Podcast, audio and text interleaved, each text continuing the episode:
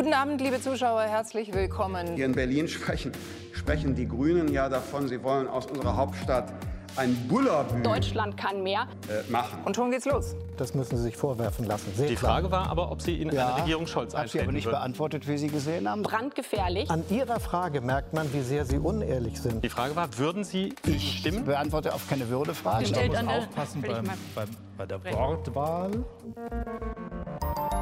Deutschlandfunk Kultur. Lakonisch, elegant. Der Kulturpodcast. Heute mit Christine Watti und Emily Tubi. und mit vielen Politiker und Politikerinnen. Floskeln, Wahlkampfaussagen, Sprachblüten, Bildern, all dem, was uns alle, nicht nur hier im Podcast, sondern auch euch sicherlich dieser Tage umgibt in diesen letzten Stunden, Wochentagen vor der Bundestagswahl. Darüber wollen wir heute reden, was es damit eigentlich auf sich hat mit der Veränderung der Sprache, wie wir sie im Wahlkampf erleben, kennt man aus jedem Politikerinterview. Aber jetzt gerade ist es natürlich, sind wir total fokussiert darauf, was wird eigentlich gesagt und vor allem wie. Aber das reden wir erst nachher. jetzt noch was mit Inhalt vorher. Mit Inhalt vorher, okay. Also als Serienpodcasterin, was ich ja sonst auch noch mache, ähm, kann ich Sex Education empfehlen. Das ist eine Serie, die der eine oder die andere von euch bestimmt schon mal gesehen hat, weil es gibt schon zwei Staffeln und jetzt an diesem Freitag, den 17.09. erscheint die dritte Staffel. Ich habe total krass darauf gewartet. Da geht's um Natürlich ist es eine Highschool-Serie ähm, und es geht um Sex. Deswegen heißt sie auch Sex Education. Und ich meine, Sex on Screen, das kann man ja ganz, ganz viel sehen. Aber die Art, wie das in Sex Education äh, gezeigt wird, finde ich wunderbar, weil es mit einer achtsamen Sprache funktioniert. Aber jetzt nicht so aufklärerisch didaktisch, sondern es macht wirklich Spaß zuzuschauen. Es ist eben eine Comedy und äh, ich habe überhaupt gar keinen Fremdscham oder so. Und das ist das, was äh, Sex Education für mich ausmacht. Ich weiß nicht, du hast sie, glaube ich, auch gesehen, oder? Mhm, Ich habe die auch gesehen, die ersten zwei Staffeln. Das heißt, die, die dritte Staffel ist äh, dein Kulturtipp aus dem lakonisch elegant Podcast in dieser Woche. Genau, und sie ist wirklich, wirklich gut. Also selbst wenn man schon zwei Staffeln davon gesehen hat und ich schaue ja wirklich viel und sie schaffte es, diese Serie nicht äh, öde zu werden, nicht platt zu werden, sondern äh, die Charaktere, die da auftauchen, und es sind auch neue noch mit dabei, wirklich klug weiter zu erzählen.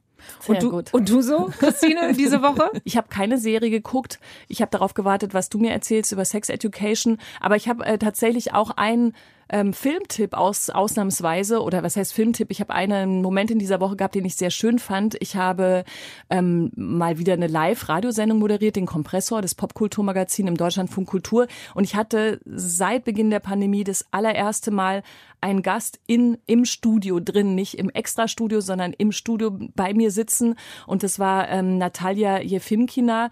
Die ist die Regisseurin des Films Garagenvolk, der jetzt auch in den Kinos startet. Ich habe den noch nicht gesehen, aber mit ihr darüber gesprochen. Und es, äh, der handelt von einer Garagensiedlung irgendwo in Russland, anhand der Natalia Jefimkina quasi das russische Volk erzählt, indem sie sich an den einzelnen Geschichten der im meisten Fall Männer, die diese Garagen bewohnen, als so eine Art Freizeit- oder Rückzugsort, die dort Werkstätten eingerichtet haben, teilweise Tunnel graben, Sport machen, Tiere halten und so weiter.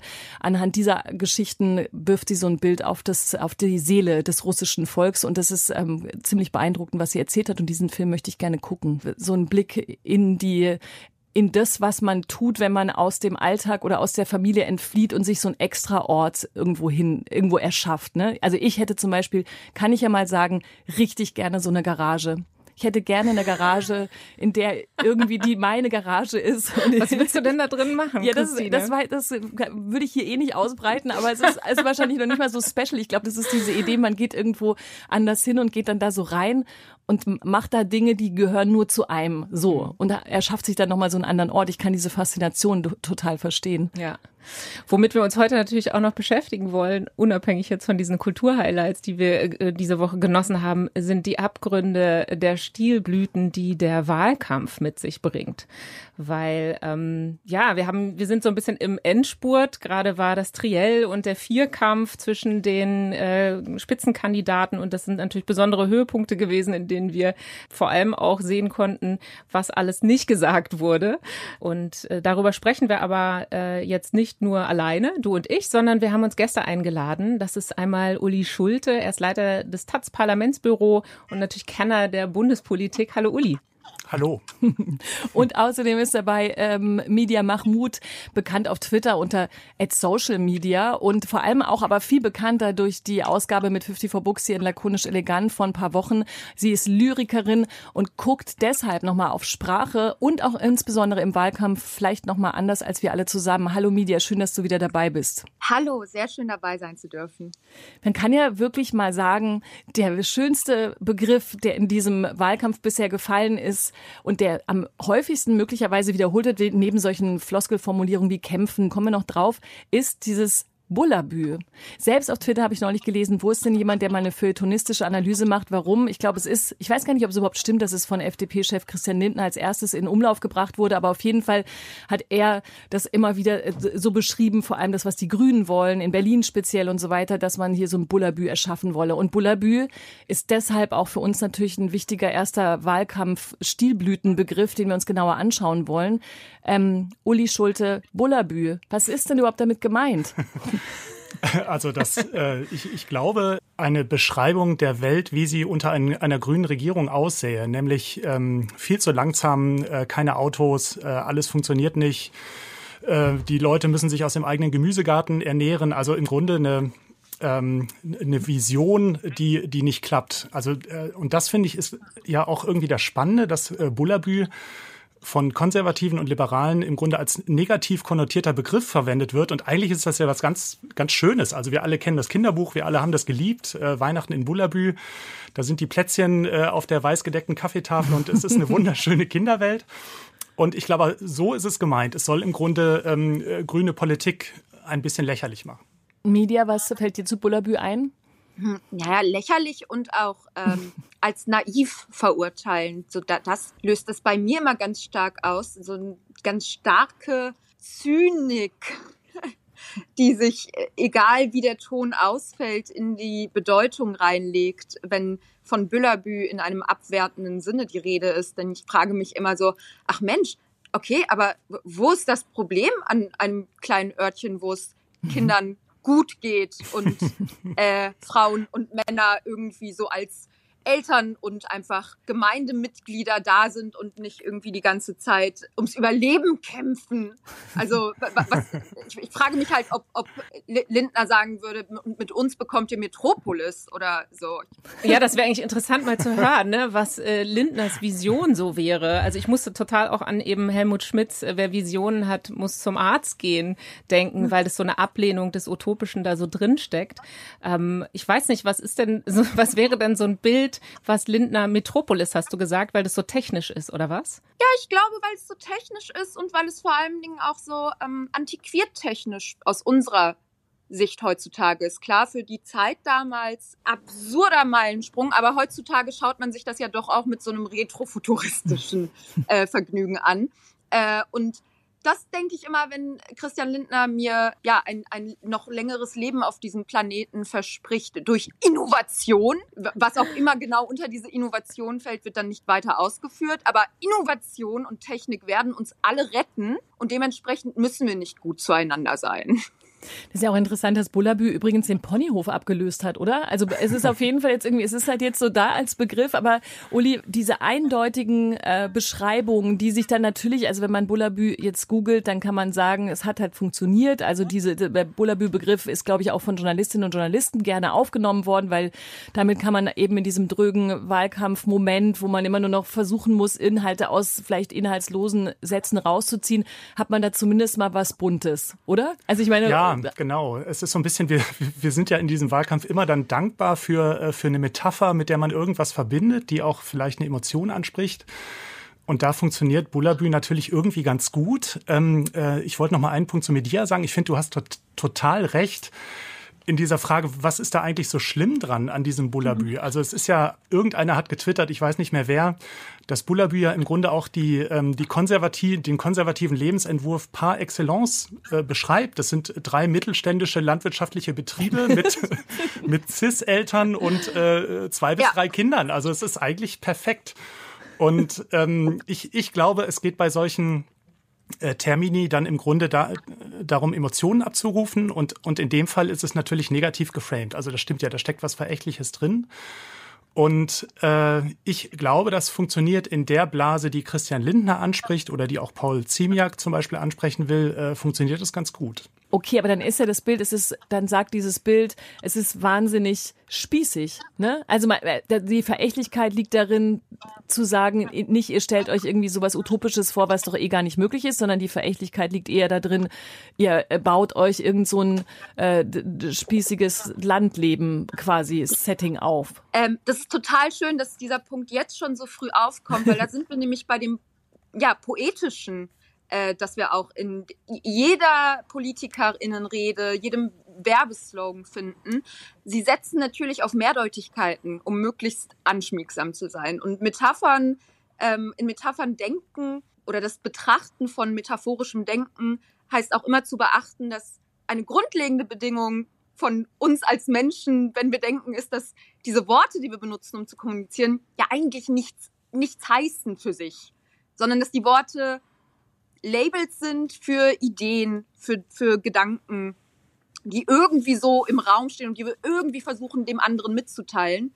Und diese leeren Flaschen und Behälter, die wir mit verschiedenen Assoziationen ähm, oder eben mit wenig Assoziationen versuchen zu füllen und dem ganzen Gehalt zu geben, äh, je, je größer die sind, desto mehr potenzielle BefürworterInnen hat man da. Also im wahrsten Sinne des Wortes BefürworterInnen. So. Ja, und ich glaube, also Bullabü bedeutet ja ähm, in Christian Lindners Sinne gelesen Fortschrittsverweigerung. Also ich glaube, das ist so ein bisschen die, die Idee dahinter, dass sie versuchen, jetzt zum Beispiel in dem Fall grüne Politik verächtlich zu machen mit dem Vorwurf, wir fahren dann alle nur noch auf dem Pferdewagen und äh, bringen das Heu ein und, äh, und die Kinder müssen irgendwie barfuß zur Schule gehen oder so. Ich glaube, das ist so ein bisschen der, das ähm, intendierte Ziel und das hat natürlich mit der Realität, jetzt mal politisch gesprochen, überhaupt nichts zu tun. Also die, die Grünen machen alles Mögliche und man kann sie wirklich für vieles kritisieren, aber dass sie technikfeindlich wären, das kann man ihnen heutzutage nicht mehr vorwerfen. Also in dem grünen Programmentwurf für die Wahl, da kommt also wirklich 12 Mal, dass das, äh, da steht drin, der Markt ist ein großer Technologietreiber und äh, die Chancen müssen wir nutzen. Und äh, Christian Lindner versucht natürlich diese Realität, dass sie eigentlich recht anschlussfähig sind, auch zu liberaler Politik, äh, so ein bisschen ähm, äh, zu negieren, weil, weil sich im Wahlkampf jetzt alle voneinander abgrenzen. Ne? Also das sind auch so Abgrenzungsmetaphern. Mhm. Macht es denn, wer macht es denn sprachlich, also um jetzt nicht bei, den, bei dem kleinen Abgegrenze von Parteien zu bleiben, sondern um wieder auf die Sprache zurückzukommen? Also ich habe, als ich jetzt nochmal, mir sa sagen wir Triels oder Trielle, was sagt ihr eigentlich? damit, ging, damit fing doch alles an mit diesem Triell, Triell-Wort. Das war ja erstmal schon wenigstens mal irgendwas Neues.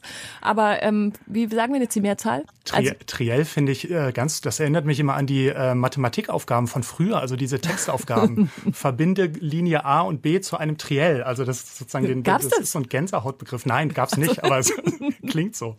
Das stimmt. Also jedenfalls, wenn, wir, wenn man diese Triels, wie auch immer die Mehrzahl davon jetzt genau heißt, anschaute, dann finde ich es nämlich eben so bildermäßig oder po poetisch, wie du ähm, das ja auch festgestellt hast, Media, relativ wenig passiert. Es geht also diese das übliche dieses übliche Vokabular vom Kampf, wir kämpfen, Veränderung, äh, wir ähm, Moment, das habe ich mir noch irgendwo aufgeschrieben, Angebote machen, äh, der richtige Weg und der Aufbruch und so weiter. Also dieser ganze Ramsch an Worten, bei denen man immer denkt, ich höre das an wie so ein Hörspiel und und achte eigentlich nur auf Stimmung, aber diese inhaltsleeren Begriffe, die da aber immer ganz gut stehen, haben das schon bisher am allermeisten ausgemacht, oder? Media, wie würdest du das sehen oder also hören? Also zunächst mal möchte ich mich recht herzlich bedanken für diese äußerst spannende Frage. wow, beinahe drauf reingefallen. Genau. Ich so, wow, war die so spannend, die Frage? Mensch, toll. Alle so, hä? ja, aber ich glaube, äh, ihr, ihr, merkt es schon, es, es gibt, glaube ich, eine Form von Gebrauchslogik, der wir bei vielen Dingen unterliegen, außer vielleicht bei Muskeln. Wenn wir unsere nu Muskeln gebrauchen und nutzen, dann werden sie größer. Alles andere nutzt sich eher ab. Mhm. So, das ist erstmal äh, wie, wie, wie die Produktionsbedingungen uns äh, gelehrt haben.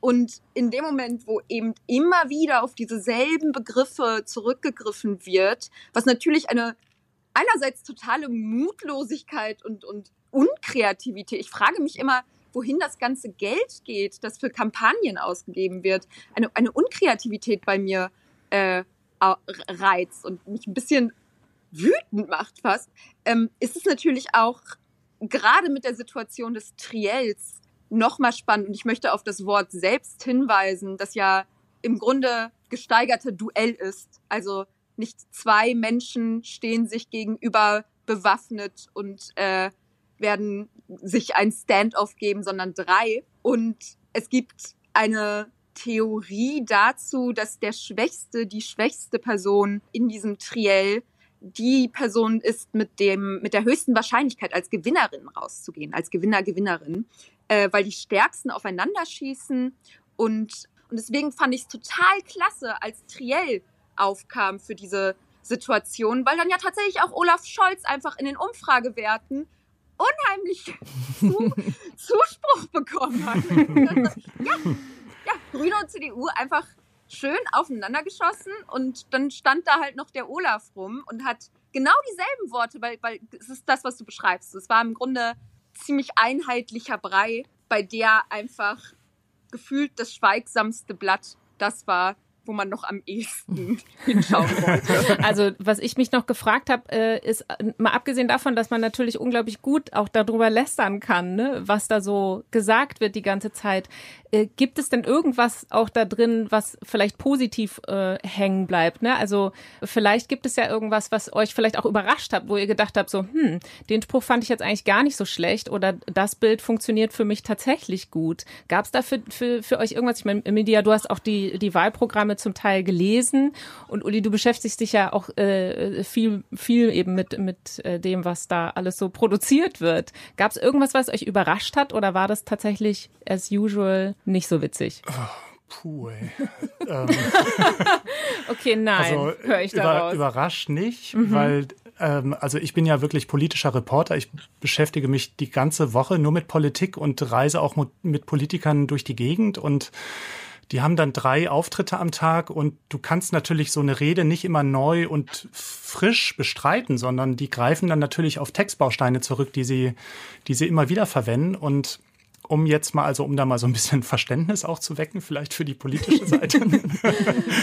und äh, gleichzeitig finde ich manche mm, also manches in der Tat gar nicht so floskelhaft, auch wenn es ein bisschen vage ist. Also zum Beispiel Olaf Scholz ist im Moment äh, immer mit dieser Vokabel Respekt unterwegs. Also der sagt, wir brauchen äh, mehr Respekt in der Gesellschaft und das trifft, finde ich, einen äh, Punkt, weil ich glaube, dass es bei der ähm, zum Beispiel Digitalisierung oder auch bei der ökologischen Wende, die uns bevorsteht, da wird es Verlierer geben und denen musst du erstens einen materiellen Ausgleich anbieten, also für die braucht es äh, Politik und den musst du aber auch Wertschätzung entgegenbringen. Und das finde ich für, also und das versucht er in diesem, in diesem Wort Respekt zu bündeln. Und das ist für einen Sozialdemokraten, finde ich, keine schlechte, keine schlechte Idee.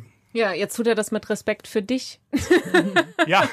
ne? Und nutzt da das, das Du. Ja. Äh, ich weiß nicht, ist bei den anderen, äh, habe ich das auch, also bei den Grünen ist das natürlich auch irgendwie mit drin, ne? Also bereit, weil ihr es seid, ist es auch so sehr auf der wir sind ja eher so Kumpels, Freunde und das menschelt so sehr. Ja, mir geht das total auf die Nerven. Ich weiß nicht, Media, findest du das gut, immer geduzt zu werden? Äh, geht so. Also es kommt immer drauf an, wer mich duzt.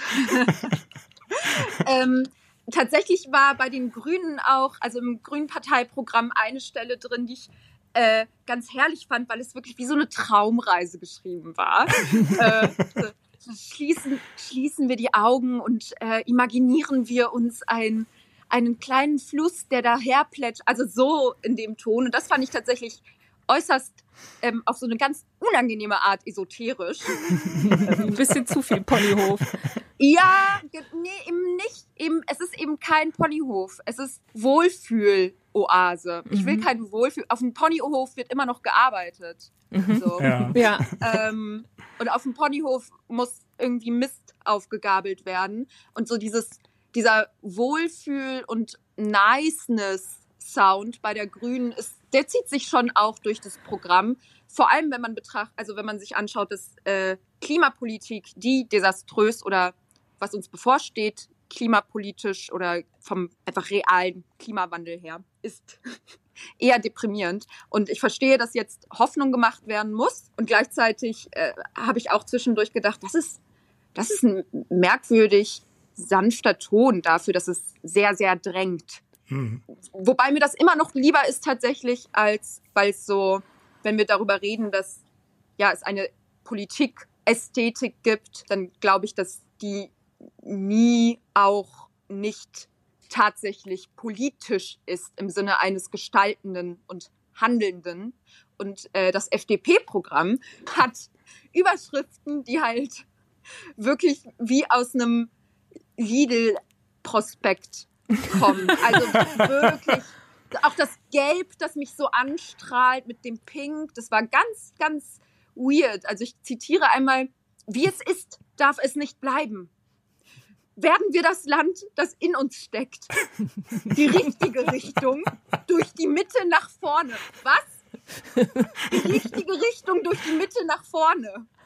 Die richtige, ja. Ein ganz komplizierter Tanz. Puh.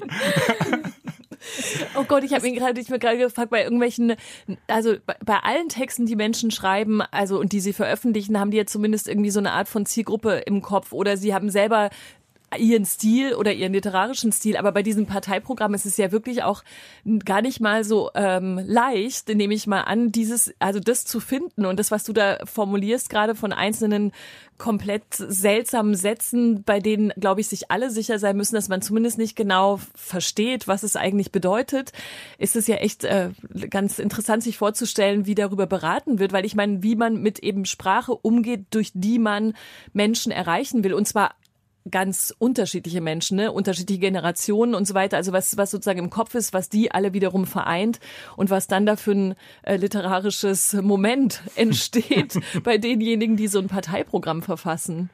Ja. Also vielleicht ist das der richtige Moment, um äh, den Versuch der Grünen zu beschreiben, Poesie in diesen Wahlkampf zu bringen. Den gab es nämlich. Ich weiß nicht, habt ihr diesen, diesen Wahlwerbespot von den Grünen gesehen? Du meinst das Lied? Das, das Lied? Ein schöner Land. Ja. Genau. Mhm. Also das, ähm, also kurz für die Zuhörerinnen, die Grünen haben einen Wahlwerbespot veröffentlicht, der auf ARD und ZDF ausgestrahlt werden sollte. Und da wird zu der Melodie von Kein schöner Land in dieser Zeit ein neuer Uli. Text, ich höre jetzt auf, ein neuer Text Schade. runtergelegt ähm, der wirklich grenzdebil ist. Also irgendwie unsere Erde wird zu warm, wir schlagen hier Alarm oder so. Ich habe es nicht mehr im Kopf.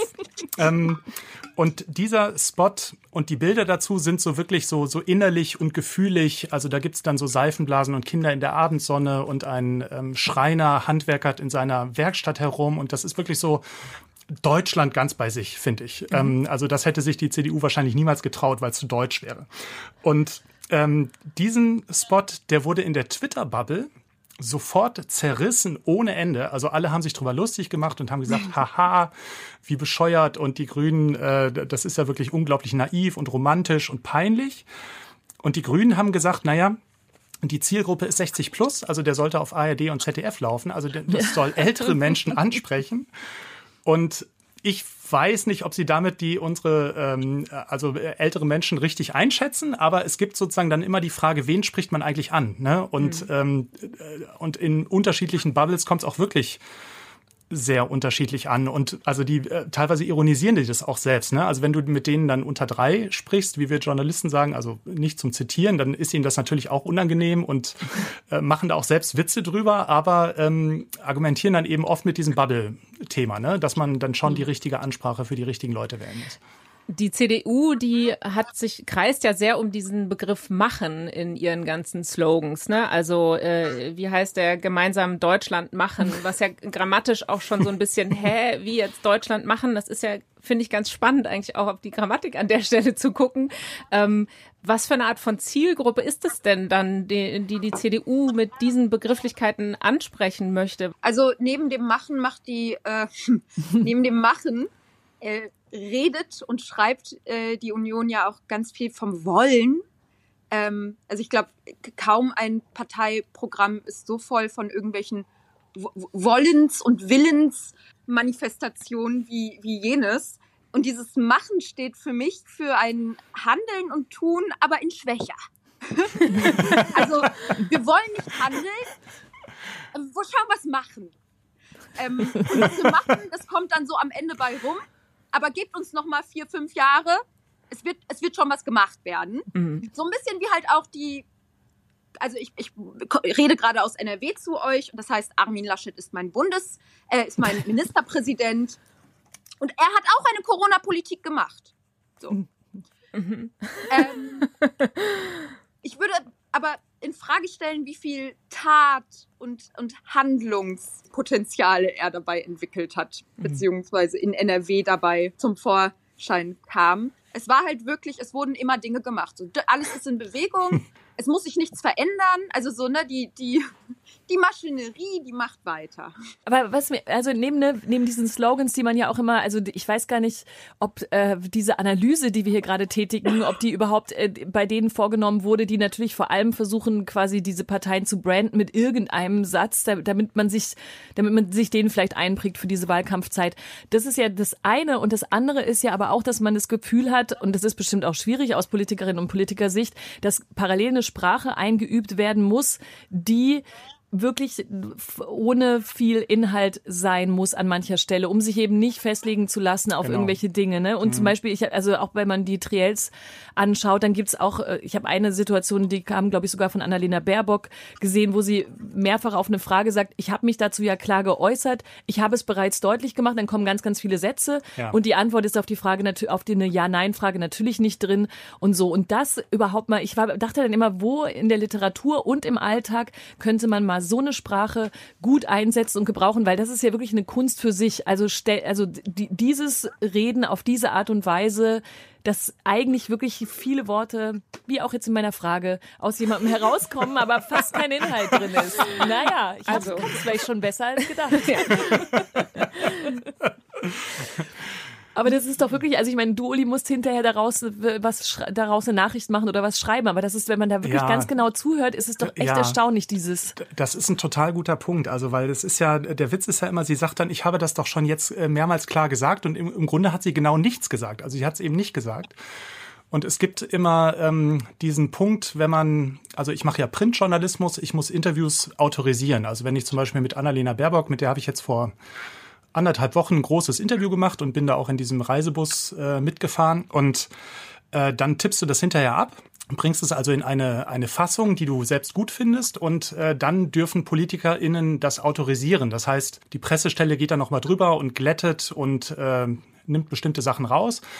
Und das ist wirklich immer ein deprimierender Moment. Du hast das Gefühl, du hast wirklich was Tolles aufgeschrieben und hast das irgendwie nachts um, um zwölf oder halb eins zur Pressestelle geschickt und am nächsten Morgen oder mittags kriegst du dann die, die autorisierte Fassung und dann fällt dir alles aus dem Gesicht, weil die alle Floskeln wieder reingeschrieben haben, alle Stanzen stehen wieder drin und du denkst, so, oh Mensch, warum machen wir das denn hier überhaupt? Und das ist deprimierend und man muss jetzt aber äh, den Gedanken noch äh, dazu sagen, dass, äh, dass wir natürlich in einer wahnsinnig aufgeheizten Mediengesellschaft leben und dass diese Plastiksprache von Politikern auch deshalb zustande kommt, weil die genau wissen, es wird jeder Halbsatz skandalisiert, es wird jeder Videoschnipsel auf Twitter bis in die letzte Silbe analysiert und äh, dann auch mit entsprechenden Erregungswellen begleitet.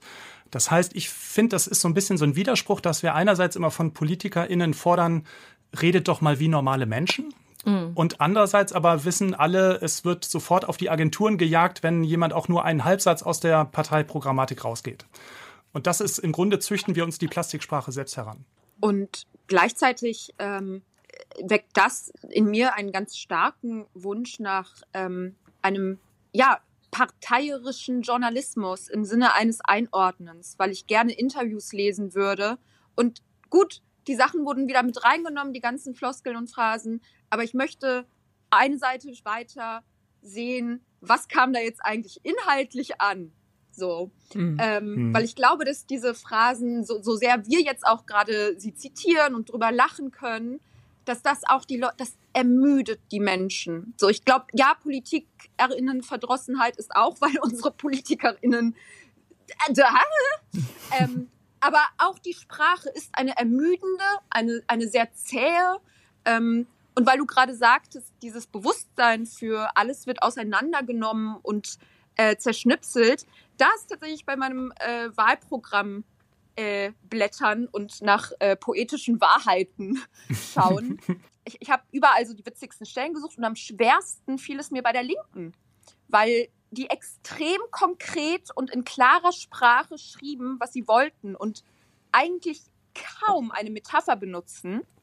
Ähm, und ich hatte mir, oder ich erkläre mir das tatsächlich aus einer starken Kritik der Linken und einer ho hohen Zielscheibe. Also wenn, wenn die CDU, CSU sowas wie Modernisierungsjahrzehnt schreibt, dann haben wir zum Glück 2021 und die Leute merken schon so, dass es irgendwie komisch ist. Aber äh, ja, ich, ich, glaube tatsächlich, dass äh, wir die Sprache viel, viel stärker kritisieren müssten. Und zwar nicht wegen dem, was gesagt wird, sondern gerade wegen dem, was nicht gesagt wird. Hm. Hm. Ich finde das interessant, was ihr sagt, weil also die, das, das ist jetzt im Prinzip eigentlich von uns selbst produziert wurde, dass da, diese ganzen Stilblüten und so, das, äh, ich, ich weiß nicht, ich denke da gerade noch so ein bisschen drauf rum, Uli, was du gesagt hast, dass das im Prinzip ja auch gar nicht anders geht. Und ich frage mich, es ist ja so, dass es durchaus immer mal wieder auch Plakate gibt, in denen Inhalt transportiert wird. Also das sind ja, ne, es ist ja nicht nur so, dass es Plakate gibt, in denen diese Slogan auftauchen, bei denen man so denkt, hm, kann ich jetzt nicht viel mit anpacken, nicht viel mit anpacken, wenn Scholz irgendwas anpackt, äh, sondern ähm, äh, ne, also sondern da gibt es natürlich auch welche, die ein bisschen mehr Inhalt haben, von denen, die mir jetzt gerade leider nicht einfallen, was auch irgendwie total typisch ist in dem Moment. Aber äh, wann macht es denn Sinn, dann Inhalt zu benutzen, wenn das, wenn nicht da eigentlich? Ja, ähm, also ich würde, also diese These, dass das alles komplett inhaltsbefreit ist, die würde ich explizit nicht teilen. Mhm. Also äh, ich fand zum Beispiel diese Trielle wahnsinnig inhaltlich. Also die, äh, das letzte, die haben, die sind ja alles durchgegangen. Pflege, Mindestlohn, Klimakrise, äh, viel zu kurz, Klammer auf, Klammer zu, aber egal.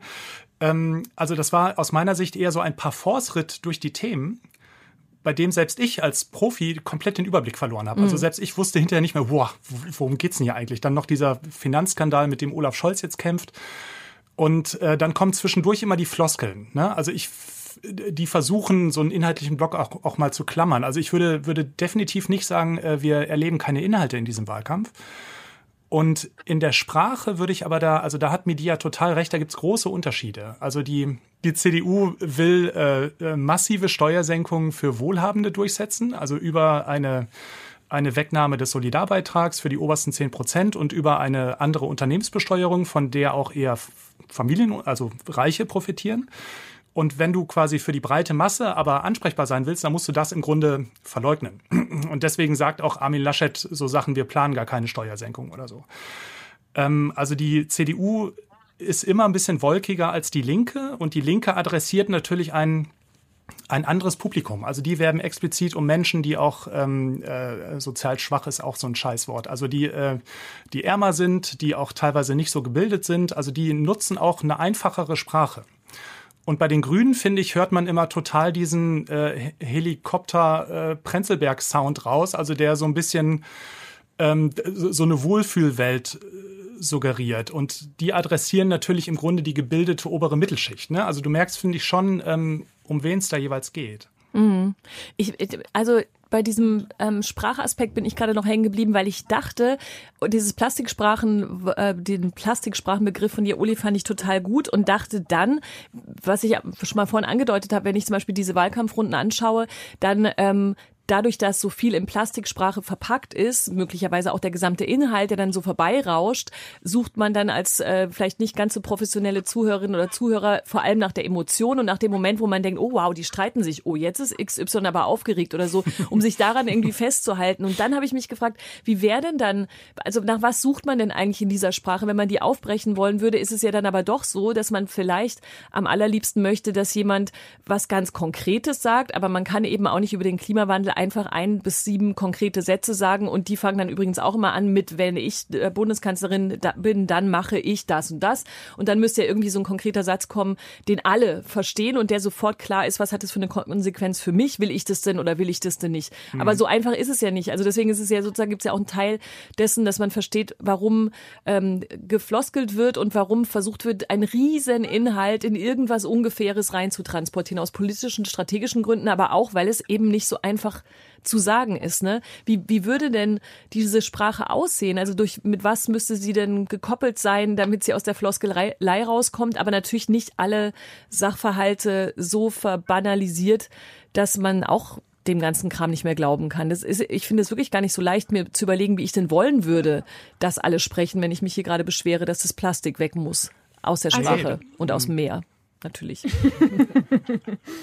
Ich glaube tatsächlich, dass eine Sprache, die ich äh, fand, äh, die Zuordnung sehr, sehr pointiert gerade von dir, Uli. Ich würde aber zu der Gruppe äh, der äh, in Anführungszeichen sozial Schwachen auch jene zählen, die solidarisch sind. Und das heißt, ich, die einen höheren Absolut. Bildungsabschluss hat, Absolut. würde gerne mhm. das alles in einfacher Sprache ist, weil ich will, dass es alle mitverstehen. Absolut. Ja, hast so. du völlig recht. Ich, ich wünsche mir keine Einheitssprache, um Himmels Willen. Das ist gerade, das ist mein, das ist mein Brot hier mit der Sprache. Äh, irgendwie muss ich mich ja distinguieren. Aber ich würde mir gerne klare Benennung von Ideen wünschen. Nicht von Konzepten die so irgendwie vielleicht in, in dem Raum schon existieren, weil es eine Tradition oder weil es ritualisiert ist. So, es gibt bestimmte ritualisierte ähm, Abläufe in Wahlkämpfen, in Triellen, in Duellen. Und ich würde gerne Abweichungen von einer Sprache wünschen, die sich immer wieder diesen Ritualen beugt. Ja, das würde ich äh, total unterstreichen. Also ich finde, ähm, äh, ich finde Unterforderung immer ganz schlimm. Also ich habe das Gefühl, äh, äh manche PolitikerInnen haben das, also denken, sie müssen die Leute möglichst einfach ansprechen und das ist manchmal mir zu regressiv, also zu zu kindlich. Ähm, also ich finde, man man braucht keine Angst davor zu haben, die Menschen zu unterfordern, äh, zu überfordern. Entschuldigung, weil die Leute sind schon schlau genug, die verstehen das schon. Also man sollte sich in der Politik auch trauen, komplizierte Zusammenhänge äh, zu benennen und auch in ihrer Dramatik zu benennen. Also ich finde zum Beispiel die die Klimakrise wird in diesem Wahlkampf komplett nicht thematisiert. Also sie wird thematisiert, aber irgendwie auch nicht, weil ähm, die Dramatik gar nicht klar ist. Also eigentlich müsste in diesem Triell irgendjemand sagen, äh, der deutsche Wald ist schon zu so und so viel Prozent verdorrt und der wird komplett weg sein in 30 Jahren. Also wir werden hier ein verstepptes Land haben und äh, unterlassene Klimaschutzpolitik tötet. So. Und solche Sätze traut sich aber selbst Annalena Baerbock nicht zu sagen, weil sie genau weiß, dann wird ihr wieder vorgeworfen, äh, oh Gott, oh Gott, jetzt malst du da den Teufel an die Wand. Mhm. Ähm, also das finde ich ist das eine. Unterforderungen finde ich falsch. Und der zweite Gedanke, ich finde immer gut, wenn etwas aus dem parteiprogrammatischen Rahmen rausgeht und wenn man Leuten beim Denken zuhören kann. Und äh, das schafft zum Beispiel manchmal Robert Habeck, finde ich, dass man das Gefühl hat, da kommt jetzt was, was äh, was nicht die zehn Spiegelstriche aus dem Kapitel XY sind oder so, sondern der denkt wirklich ähm, nach und reprodu reproduziert nicht nur. Ähm, das finde ich auch angenehm. Mini-Nachfrage, weil das ist fast ein anderes Thema, ne? aber da kann man ja auch also all das kann man Politikern und Politikerinnen nahelegen, aber gleichzeitig ist es auch eine Persönlichkeitsfrage natürlich, ob Leute sich trauen, dass man ihnen beim Denken zuhört und sich dann auch natürlich trauen, daran auch hin und wieder mal zu scheitern. Aber das wollte ich eigentlich sagen, dann müssen sich wahrscheinlich auch echt Formate natürlich ändern. Also wenn man an die, ja. an die ja. Triels denkt, Trielle, whatsoever, dann ist es ja auch so, dass selbst wenn jemand da dramatisch sein wollte oder konkret, dann kommt aber leider irgendein Moderator oder eine Moderatorin und sagt so. Und jetzt mal zum nächsten Thema. Vielen Dank. Also da ist ja auch, das ist ja auch eine ganz, das ist ja auch eine schwierige Situation, so äh, alles hintereinander runter zu nudeln, was so gerade los ist in der Welt. Ja, voll. Ja, da, also im Prinzip bin ich gerade in eine ähnliche Richtung unterwegs, gedanklich, weil ich finde, äh, was ja auch immer dazu kommt, ist die Performance. Ne? Also man kann natürlich jetzt über die Slogans sprechen, was wir schon gemacht haben, aber natürlich geht es eben beim äh, Triell oder beim Vierkampf auch darum, dass es eine bestimmte Art der Performance sein mhm. muss. Und da finde ich eben auch, dass es, es ist, ich finde es total anstrengend anzuschauen, weil es entweder so in so eine in so einen Kampf reingeht, äh, was wir in beiden Situationen gesehen haben, wie die Leute sich da bekämpft haben, oder man so merkt, wie unglaublich gedrückt eigentlich alle sprechen. Ne? Also kein, bei, bei wenigen hatte ich so mhm. den Eindruck, da wird jetzt einfach mal was gesagt, außer vielleicht bei äh, Menschen, bei denen ich so gedacht habe, hm, vielleicht will ich es von denen jetzt nicht gerade hören, weil es dann auch nur äh, genau die, na, also wenn ich jetzt an Alice Weidel beispielsweise denke, dann habe ich so das Gefühl, okay, sie wartet eigentlich nur so auf den Moment, um äh, mal irgendwie so ein bisschen rumzustänkern, ohne dass das dann wieder wirklich eine positiv produktive äh, Gedankenformulierung ist. Ne? Hm. Und da dachte ich auch nochmal mit dir, wie das eigentlich für dich ist, so du, du bist ja auch auf der Bühne und äh, bist Slammerin auch, also ähm, wie siehst du das so? Gab es da was, was für dich so ein bisschen rausgestochen hat? Mal so Momente, wo du dachtest, so ja, jetzt wird mal was gesagt und gedacht dabei auch? Genau, also so ähm, von der Performance her wirklich, bei der Klarheit, die ähm, Annalena Baerbock, wenn sie auf bestimmte Themen, die auch ja in einer Form von Kampagne angesprochen worden waren, sehr knapp und deutlich gesprochen hat, ähm, weil sie für mich da auch eine Form von, äh, und das jetzt böse Binarität, eine Form von Männlichkeit performt hat, bei der ich sage, es ist schade, dass sie das tun muss und gleichzeitig hat sie das gut gemacht, wenn eben der, der Anspruch ist, äh, dass Männlichkeit gut und kompetent ist. Mhm. Ähm, und ansonsten ist es, glaube ich, da ist wirklich zu und vielleicht ist es ein, ein, gesamtgesellschaftliches Problem, weil, weil auch zu wenig Vergebung oder Verzeihen da ist. Aber die Worte, sie werden nicht gefühlt in dem Moment, wo sie gesprochen werden. Und das wiederum fühlt man als zuhörende Person ganz, ganz schnell. Eins muss ich unbedingt noch sagen, weil mir es die ganze Zeit schon durch den Kopf geht, weil du gerade ähm, äh, Annalena Baerbock so männliche Attribute zugeschrieben hast. Interessanterweise, als dann das Publikum gefragt wurde, wie sie denn, wie sie denn performt hat, wurde nach dem Wort Sachverstand gefragt und da äh, lag sie ganz weit hinten. Und Natürlich. Da, und da dachte ich, aber da dachte ich auch tatsächlich Sachverstand. Ich hätte mich so gerne, ich hätte gerne gewusst, ob wenn man das ein bisschen anders formuliert hätte, diese Frage. Also ja. der Herr Sachverständige kommt halt auch wirklich mit seinem Klemmbrett an und ist halt ein Herr, Herr Sachverständiger. Also ich meine, es ist, es ist, also ich weiß gar nicht, ob es ein männlicheres, eine männlichere Vokabel äh, gibt, als nach, nach dem Sachverstand zu fragen. Ich habe noch Leistungsbilanz und Fachaufsicht. Damit hat auf jeden Fall äh, Armin Laschet auch um sich geworfen und da dachte ich so, oh, das ist auf jeden Fall wie Sachverstand. Gerade so. Leistungsbilanz. Wie ist denn unsere Leistungsbilanz heute so? Hm? Ja, vor allem, ja, das müssen wir jetzt nicht fragen, aber das ist ja auch der Lieblingsjournalistenbegriff. Uli, da bist du jetzt nochmal gefragt, wer kann Kanzler? Boah. Ja, kann, können Sie Kanzler, können Sie kann, kann Kanzler. Das liebe ist, Bürgerinnen und Bürger. Liebe Mitbürgerinnen. Ja, ja. Oder schön auch liebe Steuerzahler und Steuerzahlerinnen. oh Gott. Olaf Scholz hat äh, in der Emma eine Anzeige schalten lassen, er kann Kanzlerin. Oh. Und das fand ich ganz lustig. Das, ah, ist, das, das ist gut. Hm. Das ist gut. Das hat, hat er was gemacht. Zum Glück nicht angepackt. So. Ich gebe Ihnen noch zwölf Jahre und dann vielleicht auch im Missy-Magazin. das nehmen wir voll als Schlusswort, ja, würde ich sagen. Das ist ein schönes Schlusswort. Oh Mann, ihr wart sehr, ihr wart sehr hilfreiche Sprachsuchende in diesem, in den letzten Tagen des Wahlkampfs. Wir müssen ja übrigens aber nicht so tun, Uli, da gibst du mir bestimmt recht und auch äh, Media, du sowieso auch bestimmt, dass das einfach aufhört, wenn dann irgendwann diese Wahl äh, vonstatten gegangen ist. Wir gucken jetzt so komprimiert auf Politikersprache und Politikerinnensprache, weil wir jetzt gerade so viel damit zu tun haben haben. Aber wir könnten dieses Gespräch natürlich auch an vielen anderen Stellen führen, richtig? Ja, ja absolut. Voll. Klar. Eigentlich, eigentlich müsste es also über das Jahr wirklich eine, eine Radarstelle geben, die sich meldet, um vielleicht auch bestimmte Diskurse, die dann zu einer Biene werden, einfach von Beginn an zu sagen, so, das ist das ist vielleicht nicht so kreditwürdig.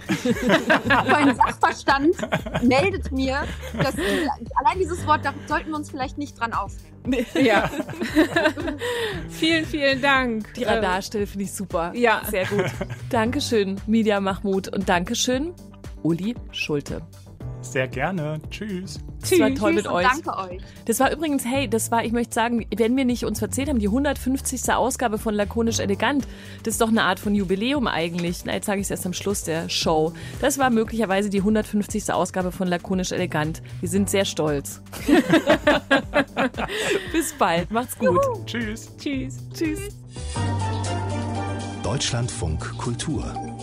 Unsere Podcasts in der DLF Audiothek und überall dort, wo es Podcasts gibt.